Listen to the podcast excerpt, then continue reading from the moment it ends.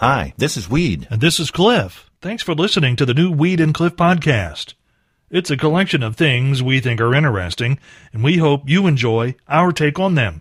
And if you do, please consider clicking that support the podcast button over on the other side of the page. Thanks again for listening to the new Weed and Cliff podcast.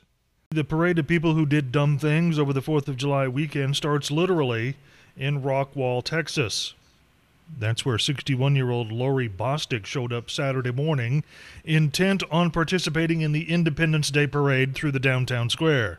Problem, though, was she didn't register to participate in the parade in advance, and when organizers told her she had to leave, she caused a disturbance in the staging area. And then allegedly tried to flee from police on the 50 plus year old tractor she'd driven down to parade through town, complete with flags and bunting. America! She's now charged with resisting police, disorderly conduct, criminal mischief, and interfering with a processional, which apparently is a misdemeanor in the state of Texas. It sounds a lot worse than that, doesn't it, Cliff? You're charged with yeah. interfering with a processional. I can't even say that word, processional.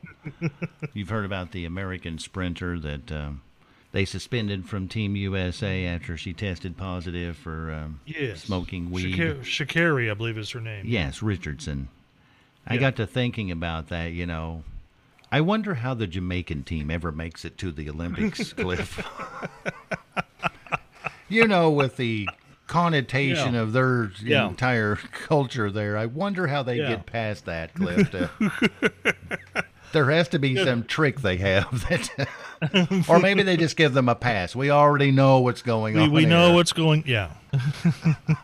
Read the definition of the phrase "crashing a party." Is to attend an event to which you weren't invited. And for 28 year old Blair Rebecca Witten of Fargo City, North Dakota, that's exactly what happened, allegedly, but it was crashing a party on performance enhancing drugs, and that's why she now faces a long list of criminal charges connected to the May incident. A TV station there says Witten had been told by family members to stay away from the event in question well in advance because she had reportedly posted harassing messages on social media about the person who you might say was the guest of honor. Uh, but she showed up anyway, and when confronted, was told to leave. And when she left, she allegedly tried to run over several people as she peeled out of the parking lot. Well, it wasn't really a parking lot per se, more of just a place where people had parked to attend Witten's ex boyfriend's funeral. Yes, she crashed the funeral of her ex, one Colin MacDonald, who reportedly passed away in his sleep from complications after minor surgery. Witnesses say on her way out, she tried to run down funeral goers, ran over grave sites, and knocked down several headstones. And then, to top that off, she went down to the local church and defaced a statue of Jesus, spray painting his face black while keeping her own face covered. wow. Yeah, that's kind of what I was thinking. Wow, Cliff. I think my record, Cliff, is five, and I five. I pale in comparison to the uh, world champion. I, I believe I've eaten five hot dogs with the buns at one setting. oh, that. Uh huh. Did you see that guy? How many he ate in the Nathan's hot dog eating contest over the weekend? Yeah, no, I, I didn't catch that. Joey Chestnut ate yeah. a record, beating his record from last year. Yeah. Of 76 hot dogs with the buns. and I believe it was like something 10 minutes or something like that, Cliff. Ah. 76 hot dogs. Wow. Do they stay in? I mean, when these guys and girls do this stuff, do they yeah. like leave the hot dogs in them? You know what I'm saying? Without really saying it, Cliff. Do you mean without they really make saying themselves it? vomit the hot dogs up after the conclusion oh, of the contest? Well, without even saying it, yes. Do they? Yeah, that's that's what you were referring to, right? Correct. Uh, no, yeah, I believe they stay in. Yes, I think there's a that's part of the uh, you know the rules and regulations of the contest is that once it goes down, it has to stay down. Oh man, can you imagine how big your gut would get doing that? Well, I mean, he has a. I mean, he's like he's like the Reggie Jackson of eating contests, is he not? I mean, there's no one who can come close to him. He's, he's clutch. Good. He's clutch. Yes. Yeah. When it comes to swallowing the meat, he's clutch. Um, I've never heard it said that way before, Cliff. we missed. Probably not something he wants on his tombstone or anything. he, but prob- he probably wouldn't put that on his T-shirt on the back. no, you know. I wouldn't want to do that either. No. But but my guess is, I mean, I know he practices, and there's a regimen that he has to go through to prepare. He doesn't eat like that every single day. I mean, he's not like he's not like an overweight dude, is he not? he doesn't appear to be like obese or anything. I mean, I mean, he, I mean, he's he's a he's a kind of a no, he's actually quite thin. So I mean, he doesn't eat this way every day. He just eats this way when you know it's time to hit a grand slam in the bottom of the ninth. You think they like lube had- their throats up I don't know. to get it to slide down, or is that like you know enhancing the? Uh... Uh, well, they use water. I mean, the buns the buns are the worst part. Oh, so they Uh, water their buns? Yeah, so the, the the the buns are watered, and and that helps them go down easier. That sounds It strange, Cliff. I mean, oh, and by the way, dude's worth two million dollars. Just for watering buns, I guess. or that other thing you said. I can't remember it, but don't want it on your tombstone. Here's Jameson can't remember Rodgers. Damn it! I'm going to put this down, Cliff, as I hope this isn't true. And I don't mean that in a bad way, okay? I hope this isn't true, but not in a bad way. Okay. The New York Post is reporting, they started reporting on this yesterday, that Yeah. exorcisms are on the rise as demons are now haunting victims by text message. By text message. Yes, by text message, Cliff. The demons Okay. have went the uh, sophisticated route and are now attacking you through text messaging. I hope that's not true because agree I would be so disappointed, Cliff, if Yeah. Mm-hmm. someone I knew got the full demon haunting and all I got was a text message. It's like I'm not worthy of the devil. You know what I'm saying? if you're going to get it, get the full thing, not just a text. Some someone got possessed, and all I got was this lousy text message. Yes, put that on a T-shirt and sell it. Cliff, I want to revert back to our conversation about the hot dog eating Yes. contest in Joey Chestnut earlier. Okay. That conversation went way off base from where I anticipated it going. Well, it's not my fault. It is kind of your fault. and that's what I wanted to bring up. Okay. Talking to Cliff Ingram, our news director, on a daily basis is a lot like Yeah. watching a baseball game. Usually the ball goes to the fielder and he throws it to a base and it's out and Yeah. everything's okay. Yeah. But occasionally in a Uh-huh. game, it's like hot potato. The fielder drops the ball, he throws wild to the base, the kid grabs it, he throws it back to the infield, wild to the next base. He throws it and it goes out in the outfield, and you hear a manager screaming, just stick the ball in your back pocket and walk it into the field because we we went off the rails here. And that's what I've been thinking about, Cliff, since the uh, hot dog story. When you were the, doing the uh, Reggie Jackson of hot dog eating, I never anticipated that. So we've gone from basically a story about shoving wieners down your throat to putting balls in your pocket. How is that possible, Cliff? How is that possible?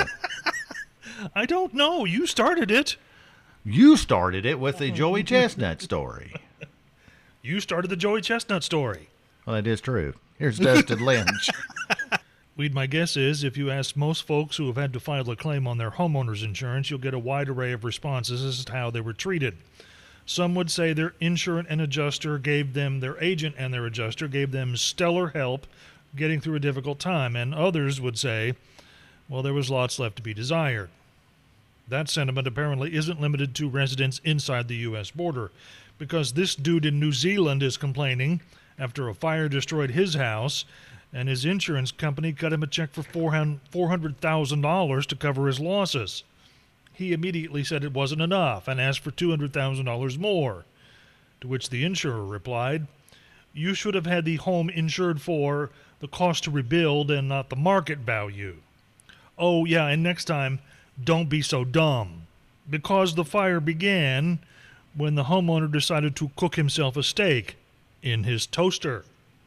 And if that wasn't dumb enough, dude reportedly thought, hey, while the steak was cooking, I'm going to get some french fries. That sounds really good. I don't have any french fries. I have to go to the drive through to get my french fries, and I'm going to leave my steak cooking in the toaster while I'm gone. How do you keep the uh, button down that long, Cliff, on a I d- toaster? I don't know. It's almost like you have to um, Yeah. put weight on it or tie it down. And that's probably not on the instructions in the manual, I would say, Cliff, to I uh, would say so. Yeah. keep my button pushed down. Probably, yeah. and it probably voided his warranty. I probably did, yes. All right, Cliff, here we go to the phone line. All right. Hi, who's this? Lewis Carson, All right, Lewis, where are you from? Petersburg, Lewis, have you been a loser on this program before? many times. Many a time. All right. Well, this time we're going to make you a winner. How's that, Lewis? That sounds like a plan. All right, I'm going to name these three statements. You tell me the lie. Here we go. Statement number one. In some cases, ransom paid for a kidnap victim is tax deductible. Number two, Lewis. The ball on top of a flagpole is called a truck. And number three, ballerinas in Russia are not allowed to date anyone until they're 30 years old. I'm going to say two. The ball on top of a flagpole is called a truck? Yeah.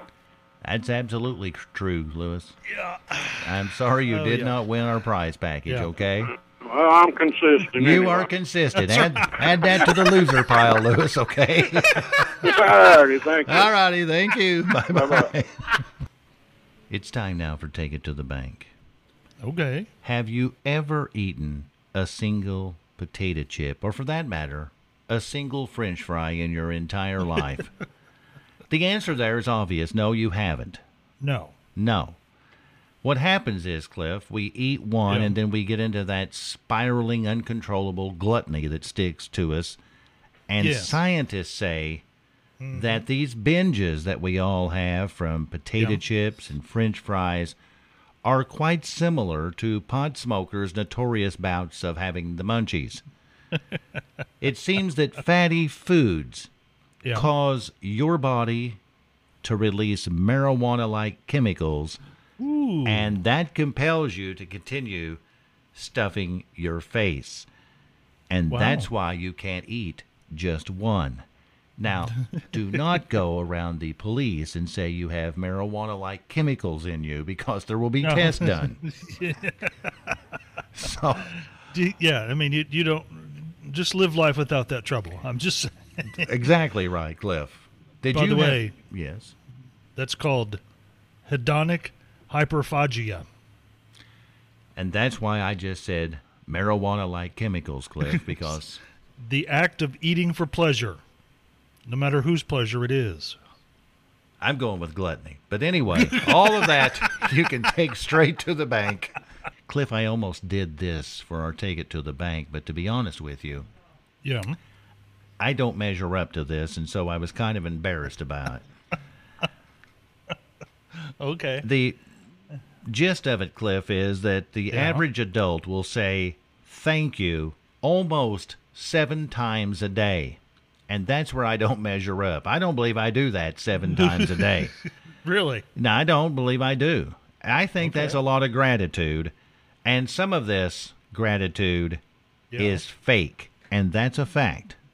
Because the survey and the research says Yeah. 26% of all thank yous that you receive or you give, you're basically just kind of doing like here, going through the motions.